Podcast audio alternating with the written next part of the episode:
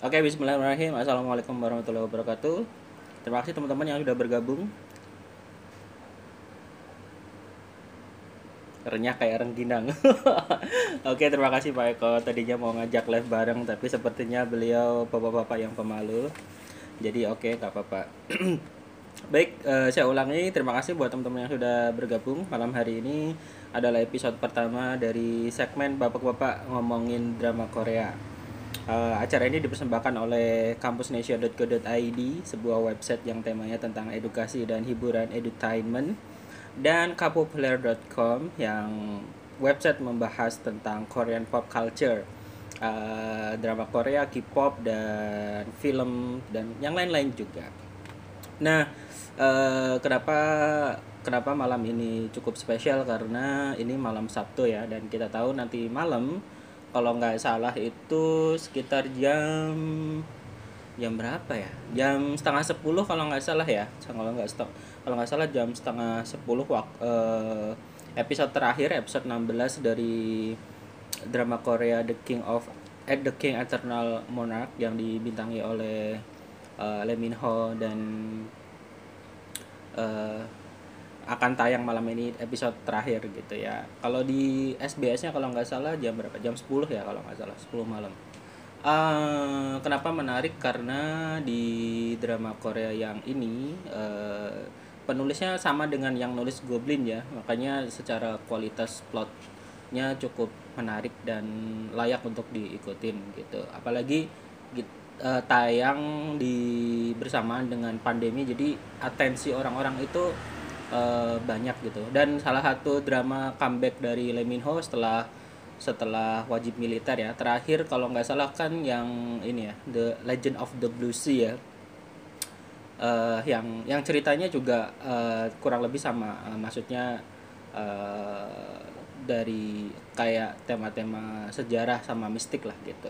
Nah, teman-teman kenapa kita langsung apa tema malam ini kita masuk ke temanya yaitu tentang time paradox dalam drama Korea The King Eternal Monarch. Jadi, kenapa akhirnya saya memutuskan mau bikin live malam ini atau paling enggak ya walaupun penontonnya dikit nanti nanti di save ke podcast ya. Jadi ada kita punya channel podcast di Anchor sama Spotify eh, namanya Kampus Indonesia Podcast. Nanti teman-teman bisa cari. Di sana juga ada tema-tema yang lain seputar kewirausahaan dan lain-lain. Nah, eh, jadi ceritanya kenapa saya pengen bikin acara malam ini karena eh, kurang dari tujuh hari yang lalu setelah penayangan episode 14 tepatnya eh, episode 14 ini cukup menggegerkan ini ya timeline kemarin ya di Twitter ya orang banyak penasaran nih sebenarnya apa yang terjadi gitu ya Eh, dan kemudian saya teringat tentang beberapa teori eh, time time paradox, time travel dan lain-lain lah gitu.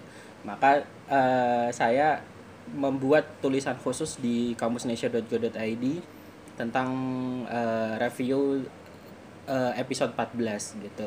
Sebelumnya udah bikin jadi 1 sampai 13 itu dibikin serial gitu. Ada satu halaman yang nanti diupdate tiap pekan. Nah, waktu episode 14 itu benar-benar spesial karena eh, saya bikin tulisan satu page sendiri, satu post sendiri karena saking saking menariknya gitu ya. Jadi kan kalau flashback nih, eh, ini bagi yang belum nonton berarti spoiler ya, nggak apa-apa ya. Episode 14 itu akhirnya eh Legon ya Lee Min Ho waktu di eh, Republik Korea itu kan ditemuin sama Luna ya Luna yang menyamar jadi eh Jang Tae-ul ya eh, pacarnya gitu ya. Nah tapi dia tahu kalau itu bukan Jang Tae-ul tapi itu Luna. Tapi udah kadung terlambat dia di eh, minumannya di diracunin lah gitu. Nah yang menarik waktu kejadian itu eh, dia itu sedang memakai pakaian serba hitam. Jadi celana hitam eh, hoodie-nya hitam jaketnya hitam eh, apa namanya topinya juga hitam. Dan itu mengingatkan eh, kayak deja vu gitu ya episode pertama di mana kejadian kudeta itu berlangsung. Kan pakaiannya sama nih eh, sang penyelamat Legon kecil raja kecil itu kan pakaiannya sama gitu ya Eh, dari awal eh, plot atau persepsi yang dibangun sama penulis skenario sama sutradaranya ini sangat menarik nih. Karena kita semua menduga bahwa penolong Legon kecil itu adalah Jang Tae-ul. Karena kan ID card-nya itu jatuh tertinggal kemudian bertuliskan Letnan Jang Tae-ul. Jadi semuanya sampai detik itu mengira bahwa orang yang men- menolong Legon kecil pas hari H kudeta malam itu adalah uh, Jang Taeul gitu ya. Kemudian membuat membuat penasaran gimana ceritanya kan kita tahu ketika mereka udah bertemu itu nggak mungkin. Lagi pula itu tahun 1994 gitu ya. Dan Jang Taeul pada tahun segitu ya baru umur lima tahun gitu. Karena di tahun 2020 aja Jang Taeul itu 31 tahun. Jadi uh, kayak eh enggak mungkin lah. Jadi apa yang terjadi gitu ya. Nah kembali ke episode 14 ternyata uh, Legon menyadari bahwa uh, apa namanya uh, yang menolong dia waktu kecil itu adalah dirinya sendiri gitu ya. Wah jadi bikin jadi penasaran gimana ceritanya. Maka uh, akhirnya dia uh, apa namanya uh, singkat cerita membawa masuk uh, masuk kembali ke dimensi uh, apa namanya uh, pintu pintu itu gerbang antar dimensi. Dan dan tanpa sengaja ternyata Lelim ya uh, itu uh, si pengkhianat ya musuh bebuyutannya itu juga sedang masuk. Nah, nah ternyata kita juga baru tahu kalau uh, dua potongan seruling apa namanya aku lupa man man pasik jiok atau apa ya man pasik jiok kalau nggak salah kalau itu digunakan bersama-sama maksudnya uh, pemegang sebagian dan sebagian itu masuk uh, di uh, apa dimensi bersamaan maka mereka bisa menuju ke waktu yang diinginkan. Jadi kayak jumping gitu. Jadi bisa time travel gitu. Dan yang menarik adalah dua-duanya menuju di uh, malam terjadinya kudeta. Jadi ini kayak time looping gitu. Maksudnya waktunya itu waktunya itu terulang gitu ya. Mereka datang.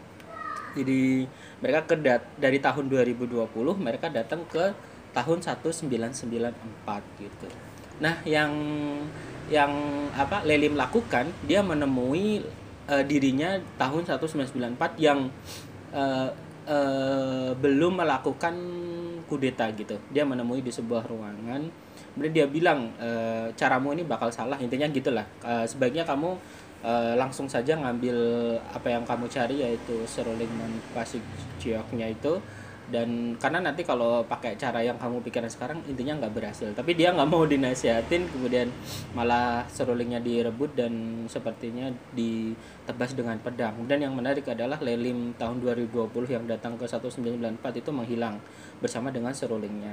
Berbeda dengan Legon maka dia menemui takdirnya. Dia mengulang kejadian 194 dia sebagai penolong. Dan itu kita kayak kayak dejavu gitu ya. Re, re, apa uh, repeating kejadian yang sama di tahun 1994 nah ketika dia tapi yang menarik adalah ketika uh, ini kan bisa dibilang ini uh, pengulangan ke, sebuah kejadian yang kedua setelah yang pertama adalah di tahun 1994 itu.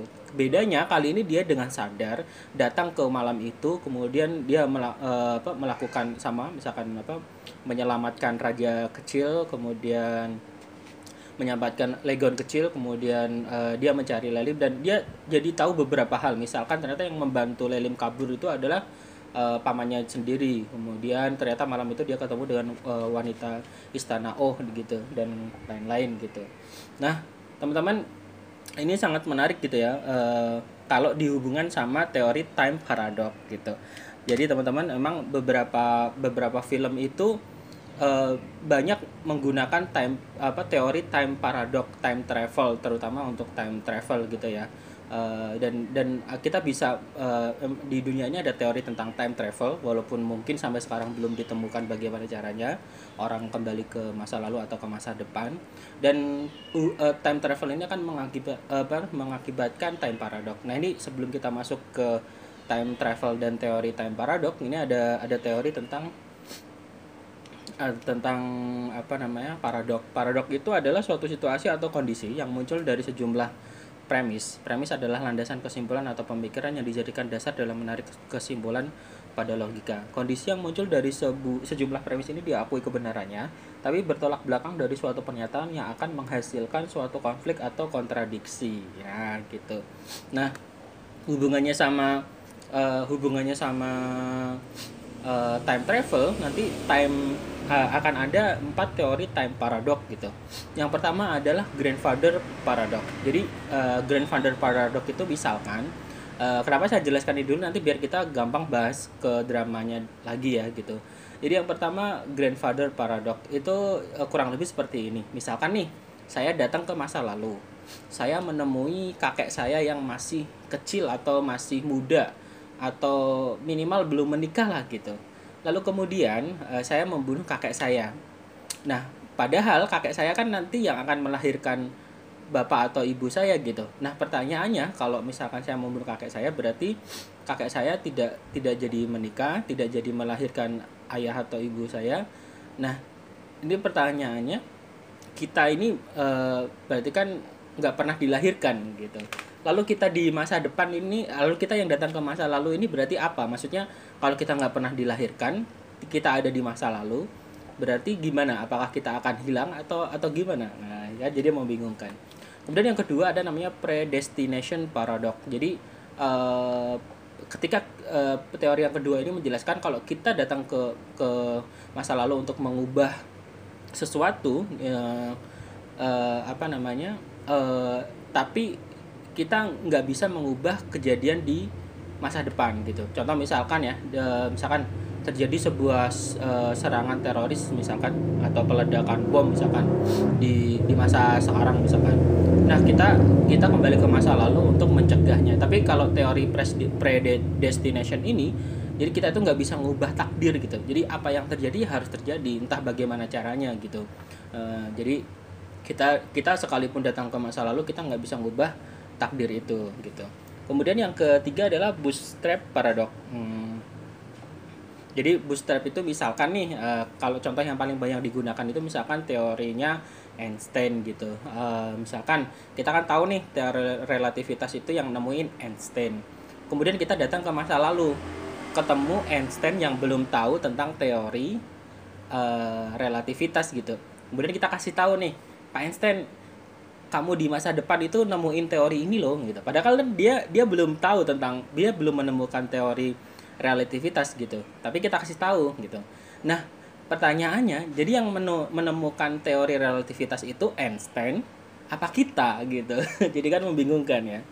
Kemudian yang kedua adalah butterfly butterfly effect. Jadi kalau yang keempat ini gampang. Jadi ketika kita datang ke masa lalu, kemudian kita melakukan sesuatu di masa lalu, maka pasti akan berdampak atau bisa juga mengakibatkan hal yang besar di masa depan gitu. Akan mengubah mempengaruhi jalannya sejarah dan nanti di masa depan gitu entah itu baik atau buruk nah dari empat time paradox itu kita masuk tentang teori time travel gitu jadi ketika kita melakukan perjalanan waktu uh, terutama misalkan ke masa lalu dalam teorinya itu maka akan akan bisa menyebabkan tiga akan bisa menyebabkan tiga tiga tiga hal gitu pada waktu. Yang pertama waktunya linear artinya berjalan maju. Jadi sebenarnya kita yang datang ke masa lalu itu itu ya masa depan kita gitu. Jadi kita bagi bagi kita itu waktu itu berlanjut dan kita datang ke masa lalu itu kita kita bukan menjadi lebih muda atau apa tapi ya itu masa depan kita. Kemudian yang kedua waktu bisa diubah dengan ke masa lalu. Jadi kita bisa datang ke, ke masa lalu kemudian kita e, melakukan perubahan yang akan ber, apa berdampak pada masa depan. Kemudian ketika yang ketiga adalah ketika datang kita datang ke masa lalu maka eh, akan ber, akan berakibat atau ada konsekuensi tertentu di masa depan gitu. Jadi jadi gitulah kita kita misalkan ngapa-ngapain nanti maka di di di masa depan itu akan berubah gitu. Nah jadi teman-teman kita balik lagi ke drama ini ya uh, uh, The King of uh, The King Eternal Monarch gitu. Jadi kalau kita mau sangkut pautin sama teori time travel kemudian time paradox itu sebenarnya menarik gitu ya. Walaupun ini ya apa sekedar teori-teorian tapi tapi menarik gitu ya. Karena apa karena gini maksudnya selama ini kan kita bisa menikmati teori time travel kemudian multiple universe terus kemudian uh, apa namanya time paradox itu film dari film-film yang yang gede katakanlah Interstellar-nya Nolan gitu. Kemudian Back to the Future terus uh, apa namanya butterfly effect terus Avenger yang paling gampang tuh Avenger Endgame. Itu kan pakai time travel ya. Uh, Avenger Avenger 2020 datang ke tahun berapa tuh? 2012 atau tahun berapa? Yang ke ini apa? Yang ngambil apa Infinity Stone itu tahun 2012 berarti ya. Nah nah kalau gitu uh, drama ini sebenarnya dia kalau kita hubungan sama teori-teori time travel dan lain-lain itu ada apa aja sih gitu. Kalau yang berdasarkan saya temukan sih yang pertama uh, multiple universe. Jadi uh, teori ini bisa kita lihat di bisa kita lihat di film uh, uh, animasi Spider-Man into Spider-Verse. Jadi yang apa namanya? yang mengatakan bahwa bumi itu sebenarnya nggak cuma satu gitu. Jadi ada ada ada beberapa bumi, ada art versi sekian sekian sekian ada kodenya gitu ya. Nanti ada juga bumi versi sekian sekian dan di setiap bumi ini ada kehidupan yang sama orang-orangnya juga sama tapi perannya berbeda-beda gitu makanya kalau di animasi itu disebutkan apa dikisahkan uh, Spider-Man dari dari setiap dunia itu yang jadi Spider-Man beda-beda. Ada Peter Parker ada Gwen Stacy ada yang apa itu babi itu terus ada Miss Morales yang anak apa yang uh, kulit hitam itu gitu.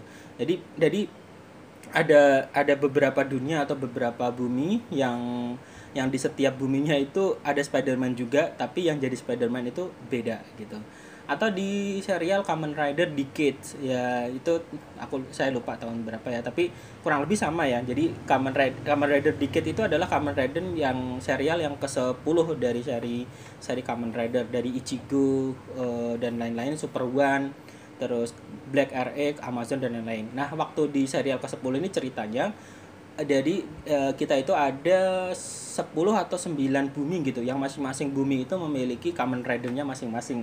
Nah, Kamen Rider dikit ini punya kelebihan dia bisa datang ke dunia-dunia lain, lain itu dan bertarung dengan Kamen Rider yang lain gitu. Nah, ini kan ini juga sama yang dipakai di uh, The King Eternal Monarch gitu.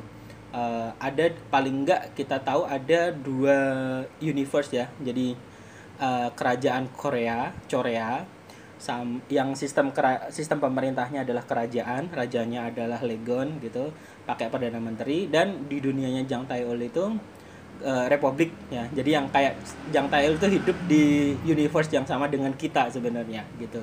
Berarti mungkin juga di sana ada di apa di dunia yang lain itu ada kerajaan Indonesia mungkin ya. Kita nggak tahu siapa yang jadi raja di sana. Ya nanti kapan-kapan kalau kita ketemu pintunya bisa main ke sana gitu. Yang pertama ada multiple universe. Kemudian time travel. Jelas sekali ya di episode 14 itu kita tahu bahwa yang menolong Legon kecil tahun 1994 itu adalah Legon 2020. Berarti Legon 2020 melakukan time travel menggunakan uh, seruling Man Pasigiok itu uh, melalui ini melalui melalui melalui gerbang antar dimensi itu. Kemudian yang ketiga uh, adalah nah ini ini ini teori saya sebenarnya sih. Kita belum tahu karena nanti bakal terjawab di bakal terjawab di episode 16 ya. Nah, sebenarnya apa yang terjadi di episode 15 dan 14 kemarin itu. Tapi kalau kita lihat di episode uh, eh, 14 akhir yang waktu itu Jang Taeul ditusuk dan uh, banyak kehilangan darah dia itu uh, berbicara dengan dirinya sendiri. Uh, flashback ke kejadian tahun uh, eh, tahun 2020 tapi saat pertemuan pertama gitu. Nah uh, jadi uh, ketika Legon mau setelah kejadian malam malam pengkhianatan itu kan dia balik lagi ya. Cuman bedanya sekarang dia cuman bawa separuh dari seruling man pasik jok gitu. Uh, dan ternyata kalau cuman bawa separuh ketika kembali dari time travel gitu maka dia nggak bisa balik lagi ke uh, waktu awal ketika dia masuk. Jadi membingungkan kayak jadi ternyata dari 2020 dia ketika bawa satu apa uh, dalam dalam ruang hampa itu ada satu seruling utuh ketika balik cuma separuh dari tahun 1994 dia nggak bisa balik lagi ke tahun 2020 tapi dia justru balik di tahun 1994 gitu. Makanya dia kan ketemu dengan Jang Teol yang umurnya lima tahun gitu. Dia masih masih ini. Kemudian apa namanya uh, dan Legon kemudian bereksperimen dia keluar masuk keluar masuk keluar masuk hingga akhirnya uh, dia sampai pada kesimpulan untuk sampai pada tahun 2020 maka setidaknya dia butuh waktu empat bulan. Makanya uh, apa namanya wajar ya kalau selama proses itu dia nggak ganti pakaian ya karena dia emang sengaja keluar masuk keluar masuk biar bisa mengejar ketertinggalan waktu gitu. Nah selama dia keluar masuk itu kan dia datang ke beberapa event ya. Uh, misalkan dia mendatangi Cheong waktu di uh, acara lomba dayung itu. Nah kemudian dia menemui Jang Taeul di tahun 2010 ya 2010 eh 2016 apa 2010 ya yang pemilihan itu. Nah apa yang dilakukan Legon menginter, mengintervensi perjalanan waktu di masa lalu itu berdampak pada orang-orang yang ada di masa depan atau di tahun 2020. Uh, eh, maka uh, ini bisa di bisa dimasukkan ke kategori tadi itu time paradox yang yang butterfly effect misalkan ketika kita datang ke masa lalu kita apa yang kita lakukan di masa lalu itu ketika berinteraksi dengan orang-orang di masa lalu akan berdampak atau mengakibatkan sesuatu di masa depan gitu. Jadi secara teori udah masuk nih gitu, science fictionnya masuk nih gitu. Menarik sih gitu kan. Jadi jadi orang-orang di masa depan yang eh, orang-orang-orang di masa depan yang di masa lalunya ditemuin oleh Legon dia akan punya ingatan baru. Jadi kayak semacam penambahan ingatan lah gitu ya. Karena interaksi mereka. Makanya Jang Taeul wajar tiba tiba-tiba punya ingatan tentang waktu dia kecil ketemu Legon waktu menjelang pemilihan presiden dia ditemuin Legon yang ditelepon itu. Kemudian uh, Jaeyoung juga punya ingatan ditemuin Legon.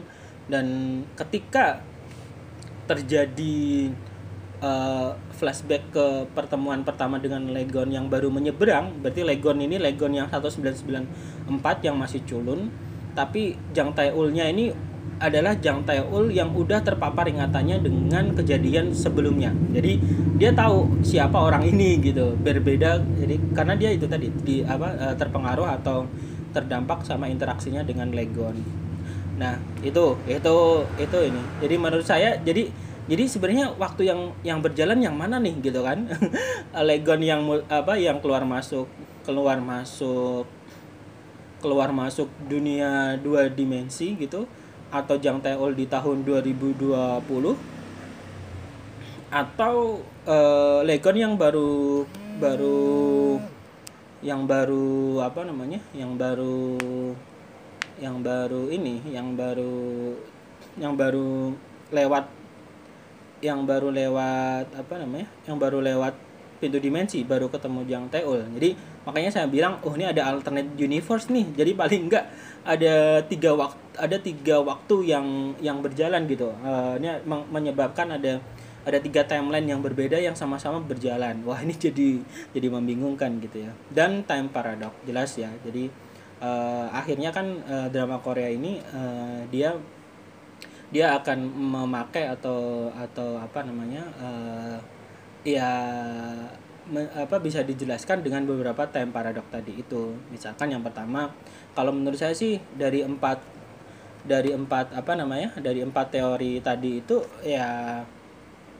yang yang udah jelas yang sudah jelas kejadian itu adalah teori yang ke empat ya butterfly effect. Jadi ketika Legon datang ke masa lalu, dia berinteraksi dengan orang-orang di masa lalu akan menyebabkan perubahan di masa depan atau berdampak pada e, hal di masa depan, mempengaruhi jalannya masa depan gitu. Dan ini prediksi saya nanti di di apa namanya di episode 16 itu kan dia mau kembali lagi ke malam ini ya, malam malam terjadinya kudeta itu. Berarti dia akan ketemu dia dia akan ketemu Lelim lagi. Jadi ini akan akan mengulangi untuk ketiga kalinya uh, malam pengkhianatan. Dia akan dia akan bertemu Lelim lagi. Dia akan menyelamatkan Legon Legon kecil. Bedanya kalau di di time travel yang pertama dan kedua dia memakai pakaian serba hitam. Jadi kayak uh, apa kayak deja vu aja gitu time looping.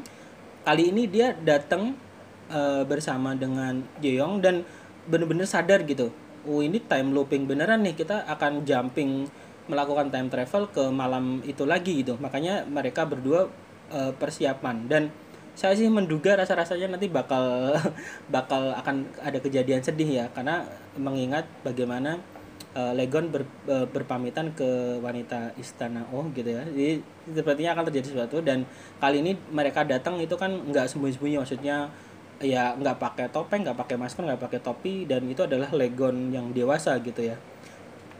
Walaupun orang-orang di masa lalu mungkin nggak tahu siapa yang akan datang ke malam itu gitu. Dan dugaan saya uh, yang akan dilakukan karena kan waktu itu bilang nih uh, apa namanya legon bahwa dia akan memilih pilihan yang sulit untuk mengubah masa depan gitu. Sepertinya dia akan membunuh Lelim di malam kejadian itu. Ini ini dua apa uh, dua satu hal yang uh, sebuah hal yang dilewatkan Legon selama dua kali datang ke masa lalu. Dia membuat lolos Lelim gitu. Jadi kayaknya nanti di ketiga ini dia akan benar-benar memastikan membunuh Lelim. Nah nah ini akan masuk ke teori time paradox yang pertama grandfather paradox. Jadi kan kita tahu bahwa semua kekacauan eksodus antar dua, dua dunia ini disebabkan oleh Lelim yang dia menyeberang membawa separuh seruling itu ke dun, uh, ke raja apa ke Republik Korea gitu. Jadi semua pangkal masalahnya kan itu ya. Kalau misalkan Lelim nanti dibunuh di malam itu, maka kalau berdasarkan teori grandfather paradox berarti semua hal atau kejadian atau sejarah atau peristiwa yang disebabkan oleh Lelim berarti akan hilang karena sumber masalahnya atau penyebabnya dipotong atau di, dihilangkan gitu. Makanya uh, ada kemungkinan berarti nanti uh, apa namanya Jang Tae-ul itu nggak akan pernah ketemu dengan Legon atau ini nggak bakal ada yang menyeberang ke uh, ke Republik Korea gitu. Berarti dia nggak akan punya ingatan tentang Legon gitu. Dan orang-orang dari pokoknya semua peristiwa dari episode pertama itu berarti nggak pernah terjadi gitu ya. Nah berarti ini uh, bakal ada yang sedih-sedih nih terutama dari penontonnya gitu ya uh, yang bakal sedih gitu. Tapi tenang uh, karena uh, apa uh, penulis penulis naskah drama ini kan sama dengan yang nulis drama Goblin ya. Kalau sebenarnya saya perhatikan uh, si, uh, si penulis ini punya punya formula gitu yang yang udah dipakai di Goblin. Jadi kalau teman-teman nonton Goblin dan diperhatikan gitu formulanya kan sama nih. Jadi di akhir-akhir episode nanti bakal uh, dua pasangan yang saling cinta ini akan dipisahkan gitu ya. Kalau di Goblin itu berarti apa ontaknya itu ontaknya itu uh, meninggal karena kecelakaan. Terus apa namanya uh, dan dan kemudian dia dilahirkan kembali karena si Kim Simnya itu siluman abadi maka ketika untaknya itu dewasa dia akan ketemu lagi gitu. Nah dugaan saya sih nanti di di apa namanya di di endingnya ini di endingnya The King Eternal Monarch ini maka karena Jang Tae-ul itu bakal hil, uh, apa namanya hilang ingatan hilang ingatan tentang semua kejadian pertemuannya dengan Legon berarti dia nggak bakal punya ingatan tentang Legon gitu. Tapi tenang nanti bakal dia akan bertemu dengan Jihun Jihun ini kan Legonnya Legonnya versi Republik Korea gitu ya. Tapi kan Jihun kita tahu dibunuh juga oleh Lelim waktu kecil. Nah itu tadi yang saya bilang kalau kembalinya Legon ke malam kudeta itu dan membunuh Lelim maka semua kejadian yang disebabkan oleh Lelim termasuk meninggalnya Jihun uh, akan tidak ada atau hilang. Berarti Jihun akan hidup dari kecil, dia akan menjadi dewasa dan ya nanti akan bertemu dengan sepertinya ya ini dugaan saya akan bertemu dengan Jang Tae-ul yang dari Republik sama-sama dari Republik Korea tapi mereka ya mungkin bakal baru mengenal satu sama lain gitu. Jadi tenang aja sebenarnya sih tetap happy ending gitu ya nah yang yang menarik nanti ini sebagai penutup sepertinya harus kita akhiri karena udah 30 menit lebih. Yang jadi pertanyaan nanti Legon yang dari 2020 yang datang ke tahun 1994 ini dia akan hilang atau dia akan tetap eksis gitu ya? Kalau dia hilang berarti itu dia pakai teori grandfather paradox juga gitu.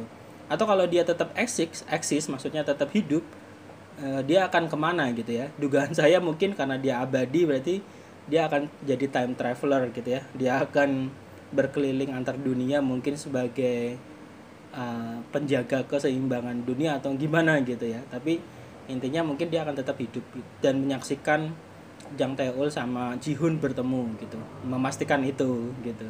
Bisa aja ya. Eh, nanti yang di yang di kerajaan Korea berarti Legon kecil kan udah dewasa nih dia akan ketemu Luna misalkan. Jadi tetap di dua dunia itu jodohnya sama aja gitu. Oke teman-teman eh, saya nggak bisa sampai jam 21 nggak apa-apa kita sudahi saja. Eh, kurang lebih udah 30 menit. Ini ada telepon dari dari rumah kayak Eh, kita nantikan nanti malam ya atau besok lah ya. Kita nonton episode 16 seperti apa seperti apa nanti bakal endingnya seperti apa. Terima kasih yang udah menyaksikan.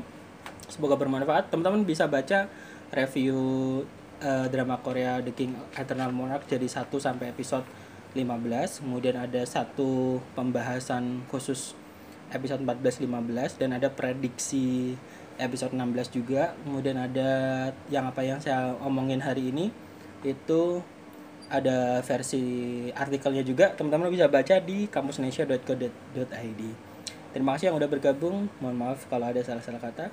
Wassalamualaikum warahmatullahi wabarakatuh dadah Pak Eko